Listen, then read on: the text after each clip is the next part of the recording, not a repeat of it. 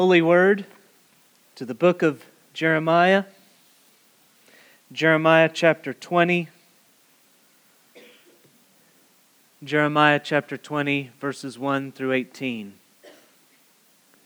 Now, Pashur, the priest, son of Immer, who was chief officer in the house of Yahweh, heard Jeremiah prophesying these things.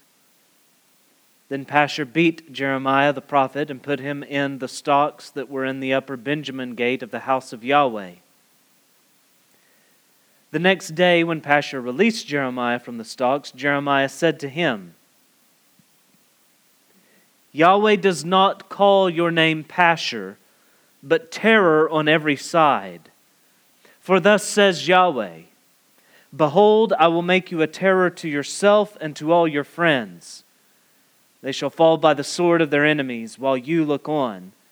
And I will give all Judah into the hand of the king of Babylon.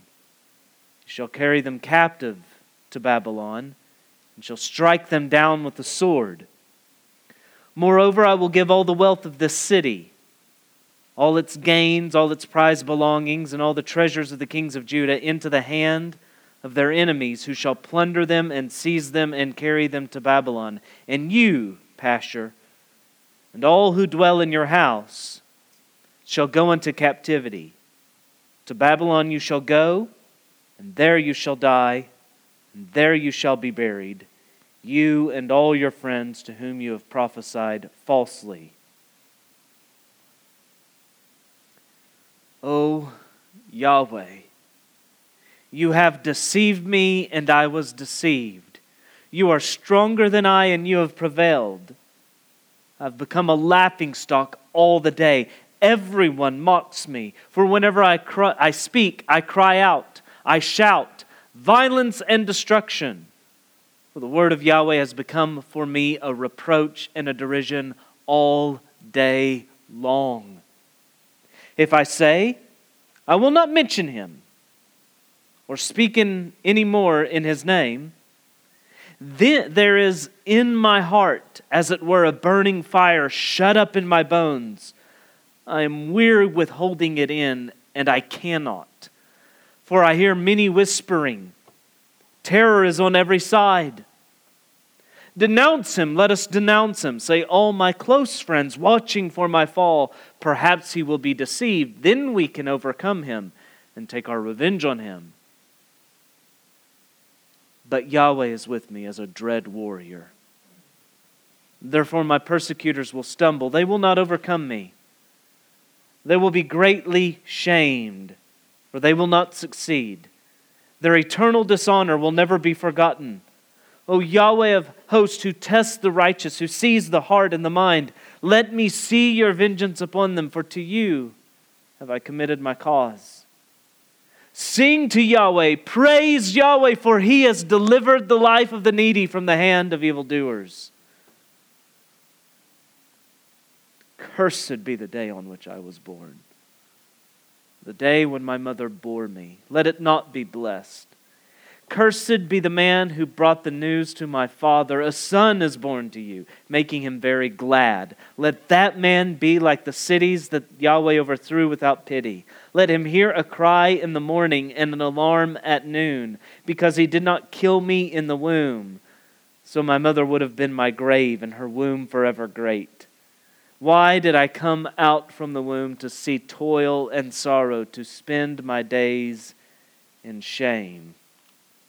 This is the word of the Lord. Thanks be to God. Let's pray.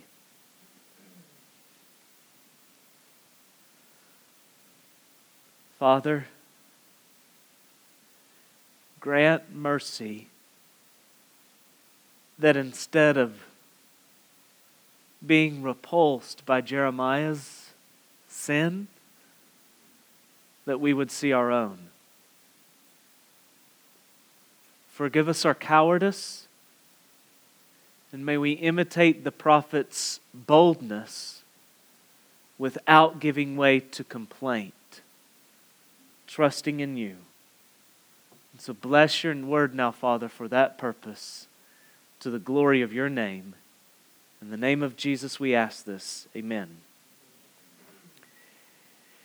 If you're hoping for more, that the more uncomfortable portions of Jeremiah might be left behind us with chapter 18 and 19, chapter 20 proves sorely disappointing.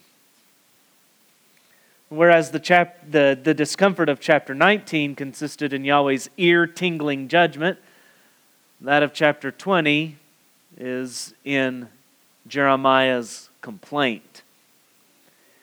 We feel as though we're in the presence of a rebellious child publicly lashing out at their venerable father.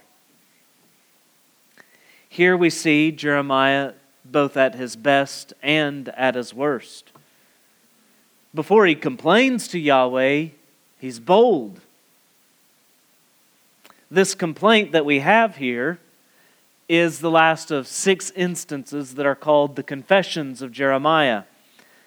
The others were found in 11 18 through 20, 12 1 through 6, 15 10 through 21, chapter 17 verses 14 through 18, and chapter 18 verses 18 through 24.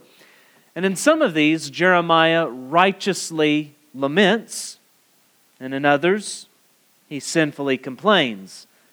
This particular complaint bears the most resemblance to that which we saw in chapter 15, verses 10 through 21, which, along with the complaint or lament in chapter 12, are the only two, the one in chapter 15, the one in chapter 12, are the only two where a rebuke follows the complaint. This lament though no rebuke follows, stands above, or should we say, stands far below all the others. Here we see Jeremiah at his lowest, in his darkest pit. I've argued before that though Jeremiah is known as the weeping prophet, fair enough, we shouldn't regard him as a weepy prophet. He's a sinner, true enough, and he doesn't need our imaginations to make him more so. He can do that all on his own. Over a ministry spanning 40 years, 40 tough years, 40 years of the darkest days of Israel's history, we have five such confessions.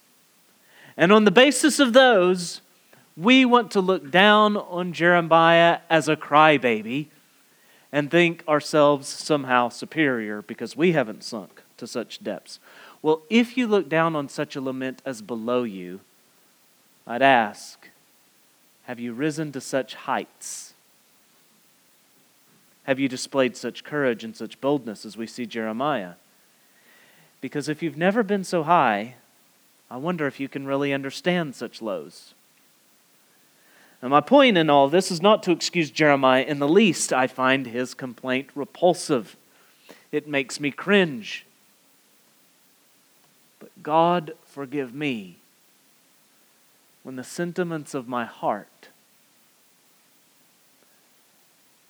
my attitude, if not my expressions, are just as blasphemous and repulsive, questioning, demanding.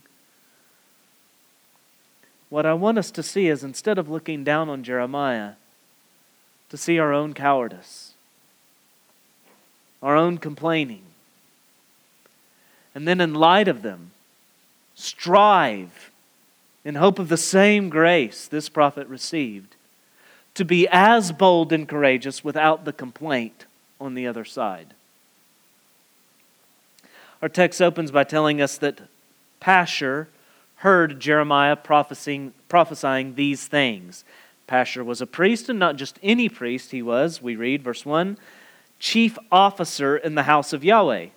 The best guess as to what this entails is that Pashur ha- was in charge of, of security or maintaining order on the temple precincts. I think you get an idea of the kind of responsibility that fell to him from Numbers chapter 1.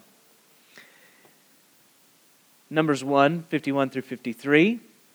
When the tabernacle is set out, the Levites is to set out, the Levites shall take it down, and when the tabernacle is to be pitched, the Levites shall set it up. And if any outsider comes near, he shall be put to death. The people of Israel shall pitch their tents by their companies, each man in his own camp, and each by his own standard. But the Levites shall camp around the tabernacle of the testimony, so that there may be no wrath on the congregation of the people of Israel. And the Levites shall keep guard over the tabernacle of the testimony. So I think what likely is involved here is that Pashur is over the guard. The, the priests, the Levites that would be involved in this, we're not certain, but he's responsible, it appears, for maintaining order on the temple precincts. And so, with that, remember how Jeremiah has spoken of the priests so far. We know Jeremiah is not chronological, but you get a sense of how Jeremiah has been speaking of the priests up to this point. Chapter 2 and verse 8 says, The priests do not know Yahweh, they don't seek him. Declaring the word of Yahweh again, chapter 2, verse 26, he says that they are to be shamed like a caught thief. Chapter 5 and 31, they all rule according to their own direction. Chapter 6 and chapter 8, both verse 13, he says that they are greedy and they deal falsely. They ply a trade, though they're without knowledge, chapter 14, verse 18, and they plot to silence God's true prophet, chapter 18 and verse 18. So Jeremiah has been saying these kinds of things about the leadership, the priest in particular, exclusive, pointedly about the priest. And so here Jeremiah is, and he's now on this man's turf. He's in the sphere of his jurisdiction. And before we recall what these things are that Pashur heard, let's recall building up to them the events that have led to this. So in chapter 18, Jeremiah receives word from Yahweh. He's to declare to the people that Yahweh is the potter, they are the clay. He may do with them as he pleases. He's sovereign. And yet, they are responsible. They should amend their evil ways, they should return to Yahweh. They reply, chapter 18, verse 12, This is in vain. We will follow our own plans, and will everyone act according to the stubbornness of his own evil heart. Jeremiah then shares a further word of judgment.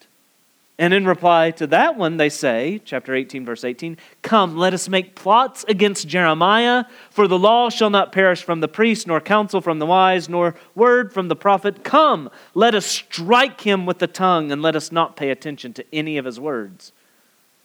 Following this, chapter 19, is to take a hardened clay vessel, not a soft, malleable one, a hardened one and go out to the potsherd gate, and to take with him some of the elders from the priests, from among the people, remind, uh, the, the same leaders that have spoken against him, mind you. He's to take them to the potsherd gate, which overlooks the valley of the son of Hinnom, where their most horrid of idolatries takes place, sacrificing their children in worship of Moloch and Balaam. Baal. Excuse me. Essentially, God is commanding his prophet to play with matches in the munitions room. Not a modern one with centerfire cartridges, but one with powder kegs all about him and grenades with long fuses on them. It reminds me of those uncomfortable moments, at least in my viewing.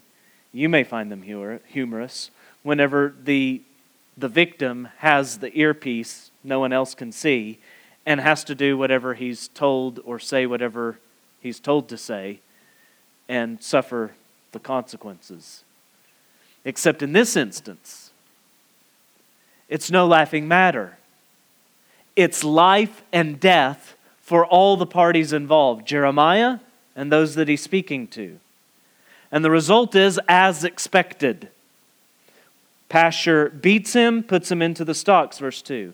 The beating likely consisted of, of that public flogging according to Deuteronomy 25 3, something short of the allowed 40 lashes, though, of course, we see without the required trial. We can't be certain what the stocks were here, but the word itself gives the impression of twisting, turning, contortion. It was uncomfortable. So the plot has been to silence Jeremiah and now, once they rip the duct tape off, effectively, chapter 3, uh, verse 3, he's released from the stocks. What does he do? He starts talking again. But even more astounding than that, it is directly aimed at Pashur himself. God doesn't rename on a whim whenever he, because he likes the sound of a cool name, whatever's hip he renames Abraham, and it's a sign of blessing, and those blessings followed. He renames Pashur, it's a sign of cursing, and the curse is certain to follow. We don't know exactly what Pashur means. The, the best guess I've seen, as far as the etymology that might be involved in the meaning, is something like fruitful all around which would be really striking then if his name is turned, from fruitful all around to terror on every side. Blessing everywhere to curse everywhere. Pashur is named terror on every side, and though, though it's immediately obvious the terror that's on every side, we're also told that Pashur will be a terror. And how that is, I don't think becomes clear until verse 6. But the terror is immediately plain and obvious. Pashur will look on, verse 4, while the sword of the enemy kills his friends, takes his friends, causes them to fall. All Judah will be given into the hand of the king of Babylon to be struck by the sword or carried into captivity, verse 4. Until this point, you remember that the threat that's coming against Jerusalem has been vaguely the north. This is the first time Babylon's named, and it's named four times in rapid succession. And then further, all the wealth of the city, all the treasures of the kings of Judah. And this means all that they've gained by their greed and oppression, all of it's to be plundered. And Pashur will himself go into captivity, and he will die in Babylon along with his friends that survive. Verse 6. This is to happen to all those to whom Pashur has prophesied falsely. This is how he's a terror to himself and to his friends by his lies, which compounds his guilt which causes him to be blind to his sin and fail to repent, he proves then to be to himself and to his friends who believe him a terror. By his false prophecies. What would these false prophecies be? We don't have any specific instance of what Pashur was saying, but I think it's plain that it's his being complicit along with all the leadership and saying things like, chapter 6, verse 14, chapter 8, and verse 11 peace, peace, when there is no peace. It's objecting to judgment with words like the temple of Yahweh, the temple of Yahweh, the temple of Yahweh, as if the mere presence of the temple somehow would shield them and make ludicrous any idea of disaster leveling the city. It's speaking falsely of Yahweh with such words as we see in chapter 5 and verse 12. He will do nothing, no disaster will come upon us, nor shall we see sword or famine. And because Pashur was complicit in such deceit, he will prove a terror to himself and to his friends who believe him. So, with this, can you see why they wanted to shut him up? Why he was beaten, why they wanted to silence him. One commentator writes that here we see the priest who turns out to be himself a false prophet against the true prophet who might have been a priest. If Jeremiah is true, they are false. He is the light to their darkness, he exposes them as frauds. And so they want to silence him. And how many times then, with this episode, have we seen Jeremiah hit and yet he speaks? And we will see him hit again and yet he will continue to speak. This is the prophet in public. And he's admirable, he's commendable in this. But Jeremiah is outstanding among the prophets in this regard in giving us a window into the agony and the despair of his private prayer. We see his public preaching, but he allows us to see his wrestling in private prayer. As David is to the kings in this regard, so Jeremiah is to the prophets, providing us what John Calvin called an anatomy of the soul. It's my contention that Jeremiah is known as the weeping prophet not because he was more whiny than any of the others, but because he discloses the condition of his heart through these trials. So we see the glory along with the gory, we see the beautiful along with the ugly. The prophet's prayers turn us then from looking in admiration at the prophet preaching to the preaching of the prophet. For this, we should not look down on Jeremiah, but be thankful that he directs our gaze to the word of Yahweh instead of the one proclaiming it. With many of our heroes, we only see the public side. You've heard John MacArthur preach, but have you seen him struggling in prayer?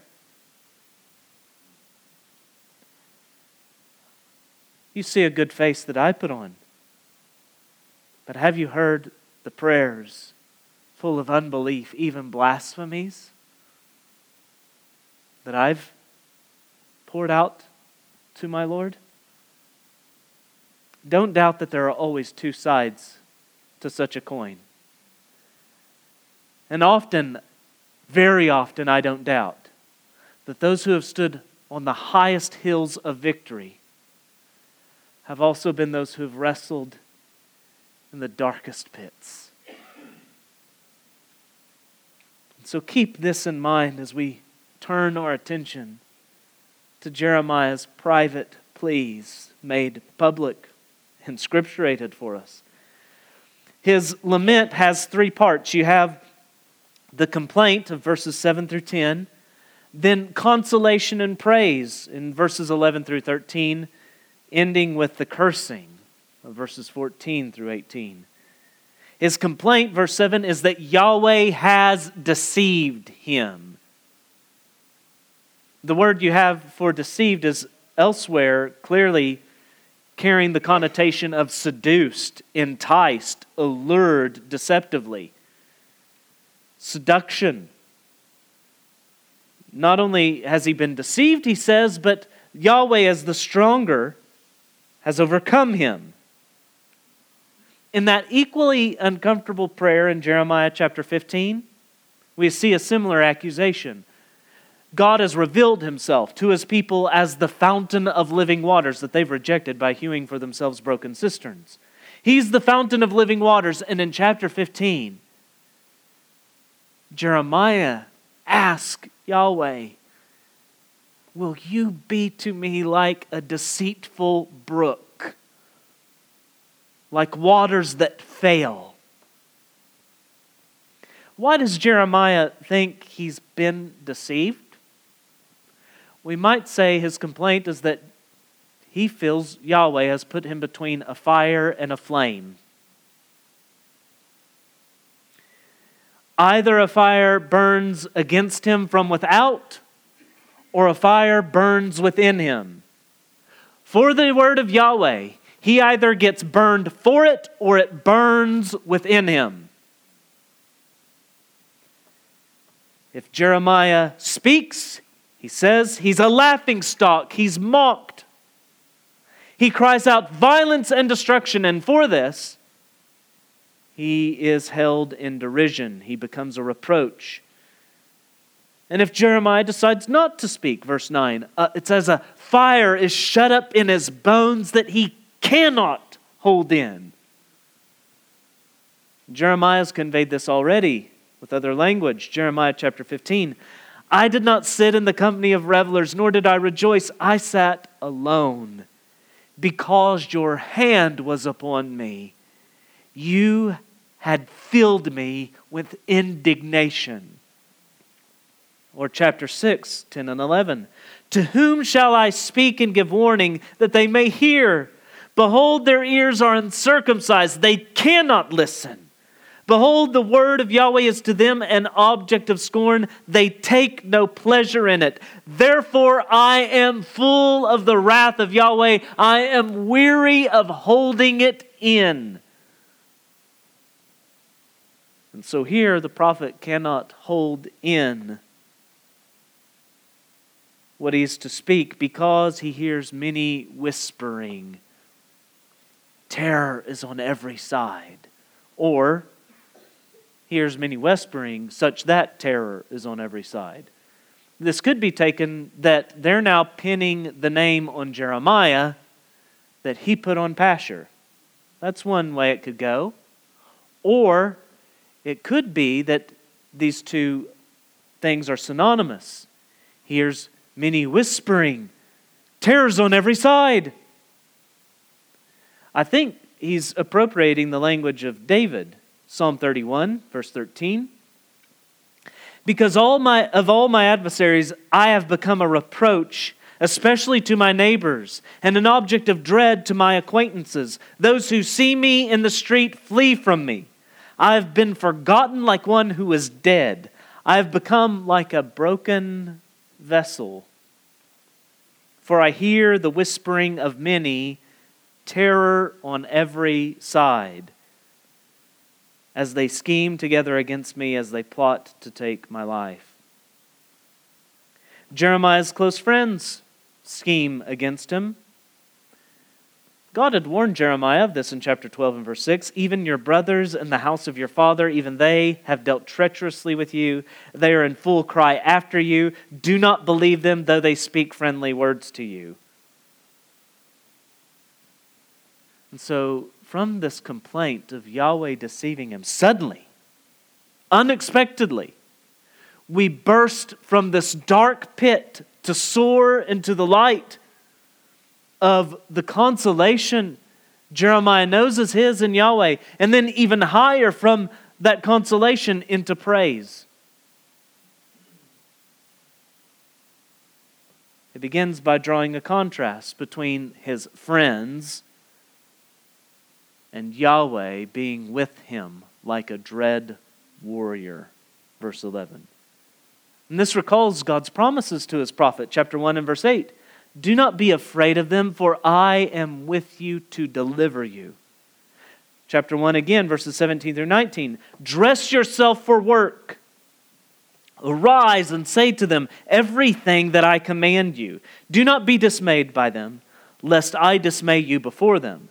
And I, behold, I make you this day a fortified city, an iron pillar, and bronze walls against the whole land, against the kings of Judah and its officials, its priests, and the people of the land. They will fight against you, but they shall not prevail against you, for I am with you, declares Yahweh to deliver you. And then, that previous complaint that's, that's nearly as repulsive in chapter 15, following Yahweh's rebuke, he tells Jeremiah again I will make you to this people a fortified wall of bronze. They will fight against you, but they shall not prevail over you, for I am with you to save you and to deliver you, declares Yahweh. I will deliver you out of the hand of the wicked and redeem you from the grasp of the ruthless. And so, because this is so, Jeremiah knows that his persecutors will stumble. They will not overcome him. They will be greatly shamed. They will not succeed. Their eternal dishonor will never be forgotten. Believing this, then, he cries out to Yahweh, who tests the heart and mind, who tests the righteous, to let him see God's vengeance upon them because he's committed his cause to him. And that ending repeats at large Jeremiah's commendable confession in chapter 11. 11, 18 through 20. Yahweh made it known to me, and I knew. Then you showed me their deeds. But I was like a gentle lamb led to the slaughter. I did not know it was against me they devised schemes, saying, Let us destroy the tree with its fruit. Let us cut him off from the land of the living, that his name be remembered no more. But, O Yahweh of hosts, who judges righteously, who tests the heart and the mind, let me see your vengeance upon them, for to you have I committed my cause. Well, there, Jeremiah wrote the same song. Uh, the, the, he wrote a, a song with the same words, but the tune was really different. And it's to that different tune that this complaint temporarily comes into harmony with and even rises higher because from, from this point we move on to praise. Jeremiah goes from godly contemplation in verse 11 to godly supplication in verse 12 to adoration in verse 13. Sing praise to Yahweh. Praise Yahweh for he has delivered the life of the needy from the hand of evildoers.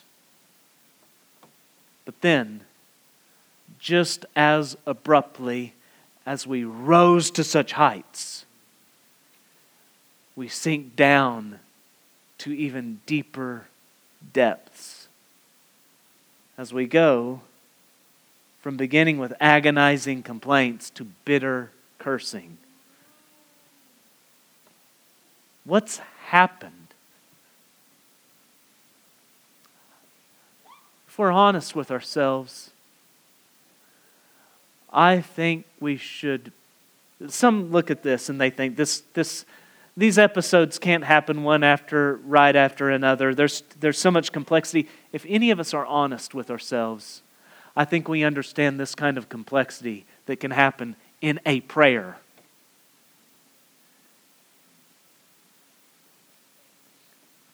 How does this happen? I think a solid biblical answer as to how one can go from such adoration to cursing. A solid biblical phrase to explain this is that we lose heart. You remember the parable Jesus told in Luke chapter 18?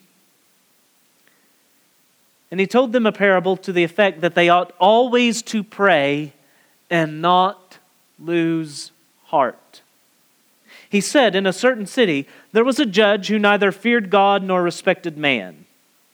And there was a widow in that city who kept coming to him and saying, Give me justice against my adversary. For a while he refused, but afterward he said to himself, Though I neither fear God nor respect man, yet because this widow keeps bothering me, I will give her justice so that she will not beat me down by her continual coming. And the Lord said, Hear what the unrighteous judge says. And will not God give justice to his elect, who cry to him day and night? Will he delay long over them? I tell you, he will give justice to them speedily. Nevertheless, when the Son of Man comes, he will find will he find faith on earth? Note specifically what Jesus is promising. He will grant to his elect such that they need not lose heart but should persist in prayer. Justice. What is it that causes Jeremiah to lose heart here? What is he fretting over? It's this very issue. He's lost heart. Here you see the ugly bitterness that can overtake a soul when they lose heart. Losing heart is the equivalent of unbelief, you see? And, saints, do you not see that it can happen in a moment, in an instant? as for these curses, the law forbid cursing one's father or mother upon penalty of death. Leviticus chapter 20. Jeremiah skirts as close as he can to that particular sin. He doesn't curse his mother, verse 14. He curses the day upon which his mother gave birth to him. He doesn't curse his father. He curses the man who declared to his father the good news that a son was born to you, verse 15. And that man is to be cursed because he did not kill. Lest anyone think this could be twisted to endorse abortion in any way, Jeremiah is calling for this man to be cursed.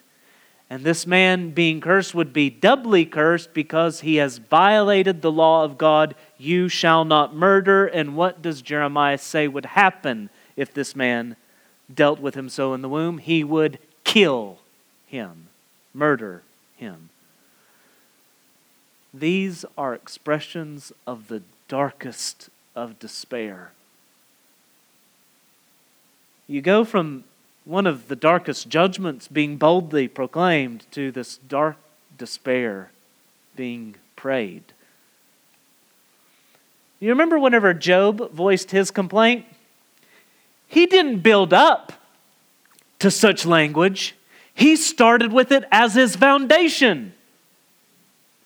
Job chapter 3 Let the day perish on which I was born and the night that said, A man is conceived, let that day be darkness.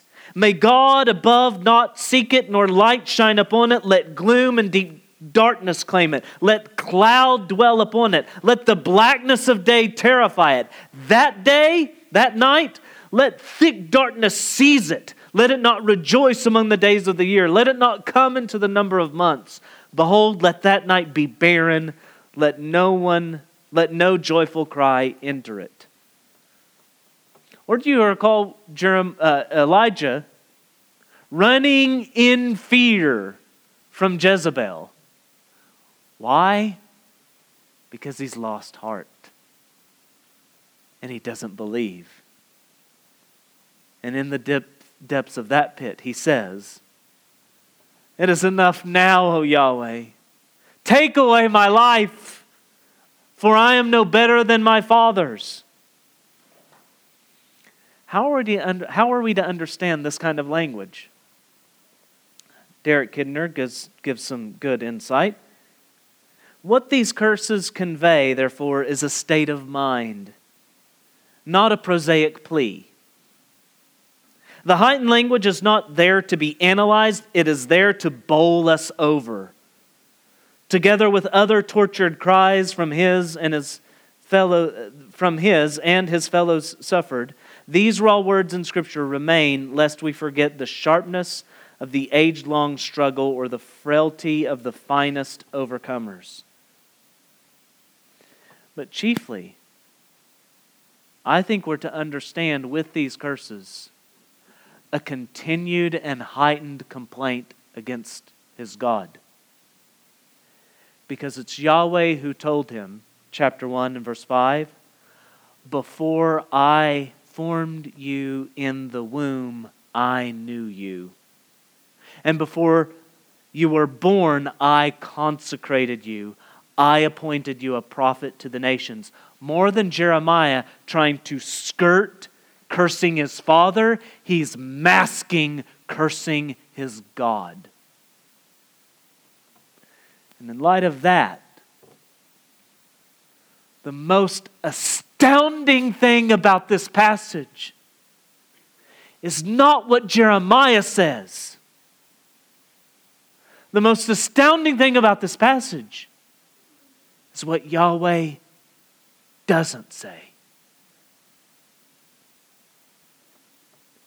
There's no recorded answer, rebuke, or chastisement. It is a great mercy that Yahweh doesn't answer this prayer. For the answer would be one of damnation if it were answered for what it deserved.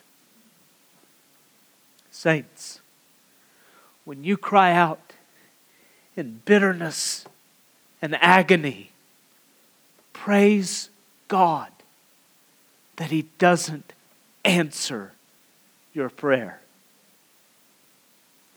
When our prayers question Him, praise His name that He doesn't answer us as we deserve. When we complain, He does not condemn. He will surely chasten, discipline, and sanctify. The rebuke may be stern, the discipline may sting, and the sanctification may come through the fires of affliction.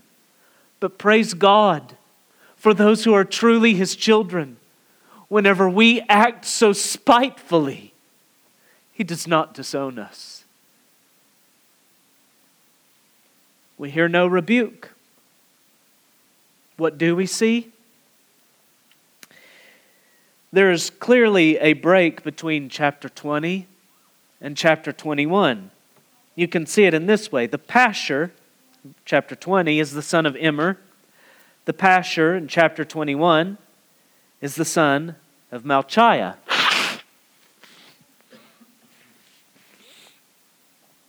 So we're looking at Jeremiah at some point in the future in chapter 21. And what is he doing? He's proclaiming the word of Yahweh. This time, we'll see next time we gather, Lord willing, it's even solicited by the leaders. Now, I don't think Jeremiah is under de- any delusion, though he might be hopeful. I don't think he's under any delusion that this might not possibly end up in his being afflicted again which makes it all the more admirable that at some point in the future, Jeremiah is still declaring the word of Yahweh. The word burns in him and must find vent. And so, yes, admire Jeremiah's tenacity. But more than that, know that the only reason why you still find the prophet speaking in chapter 21 it's not owing to anything in the prophet himself. You've seen the prophet left to himself in chapter 20. Why is he still speaking? Because of the grace of our God and the word burning within him that must find some release and obedience. Saints, know this the Word of God is a bigger deal than you or me. God will ensure that His Word does not return to Him void, but accomplishes all His purpose.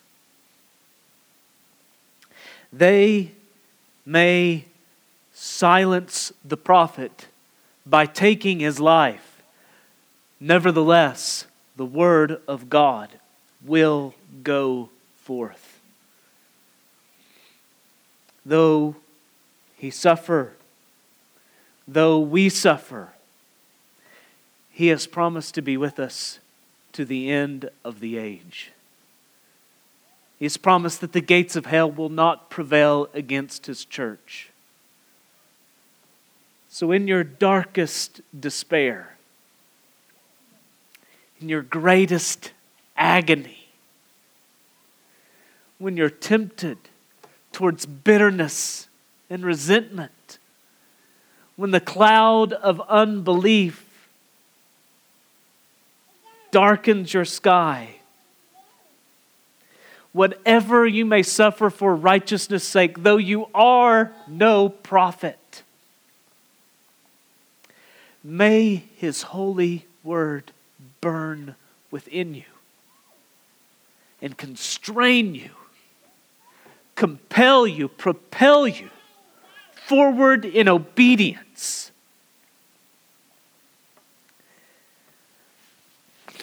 Though he's speaking as an apostle, and a minister of the gospel, may we all sense something of what Paul expresses in 1 Corinthians chapter 9. For if I preach the gospel, that gives me no ground for boasting, for necessity is laid upon me. Woe to me if I do not preach the gospel. For if I do this of my own will, I have a reward. But if not of my own will, I'm still entrusted with a stewardship.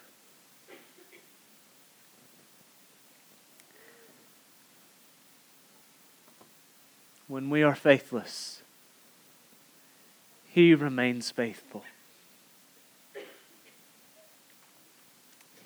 Let's pray.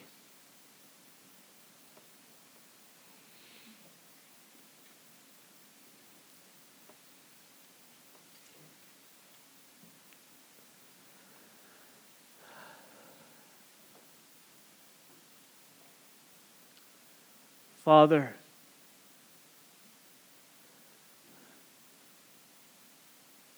grant great grace to such frail children. Not because we are great, but because our Father is. And in our sober moments, we would have you glorified. We thank you for your patience and your long suffering with us, and that you work all things together for good, even using our blunders and failures, our sins, our wretched, horrible sins. Using such ugly, blasphemous sin, such as Jeremiah displays here, to sanctify us. And so, Father, instead of cowardice, grant courage. Instead of complaining, grant praise. And may we stand firm. Sanctify us by your word. Your word is truth. May we hide it in our heart that we might not sin against you. May it burn within us, compelling us towards obedience. In the name of Christ, we pray. Amen.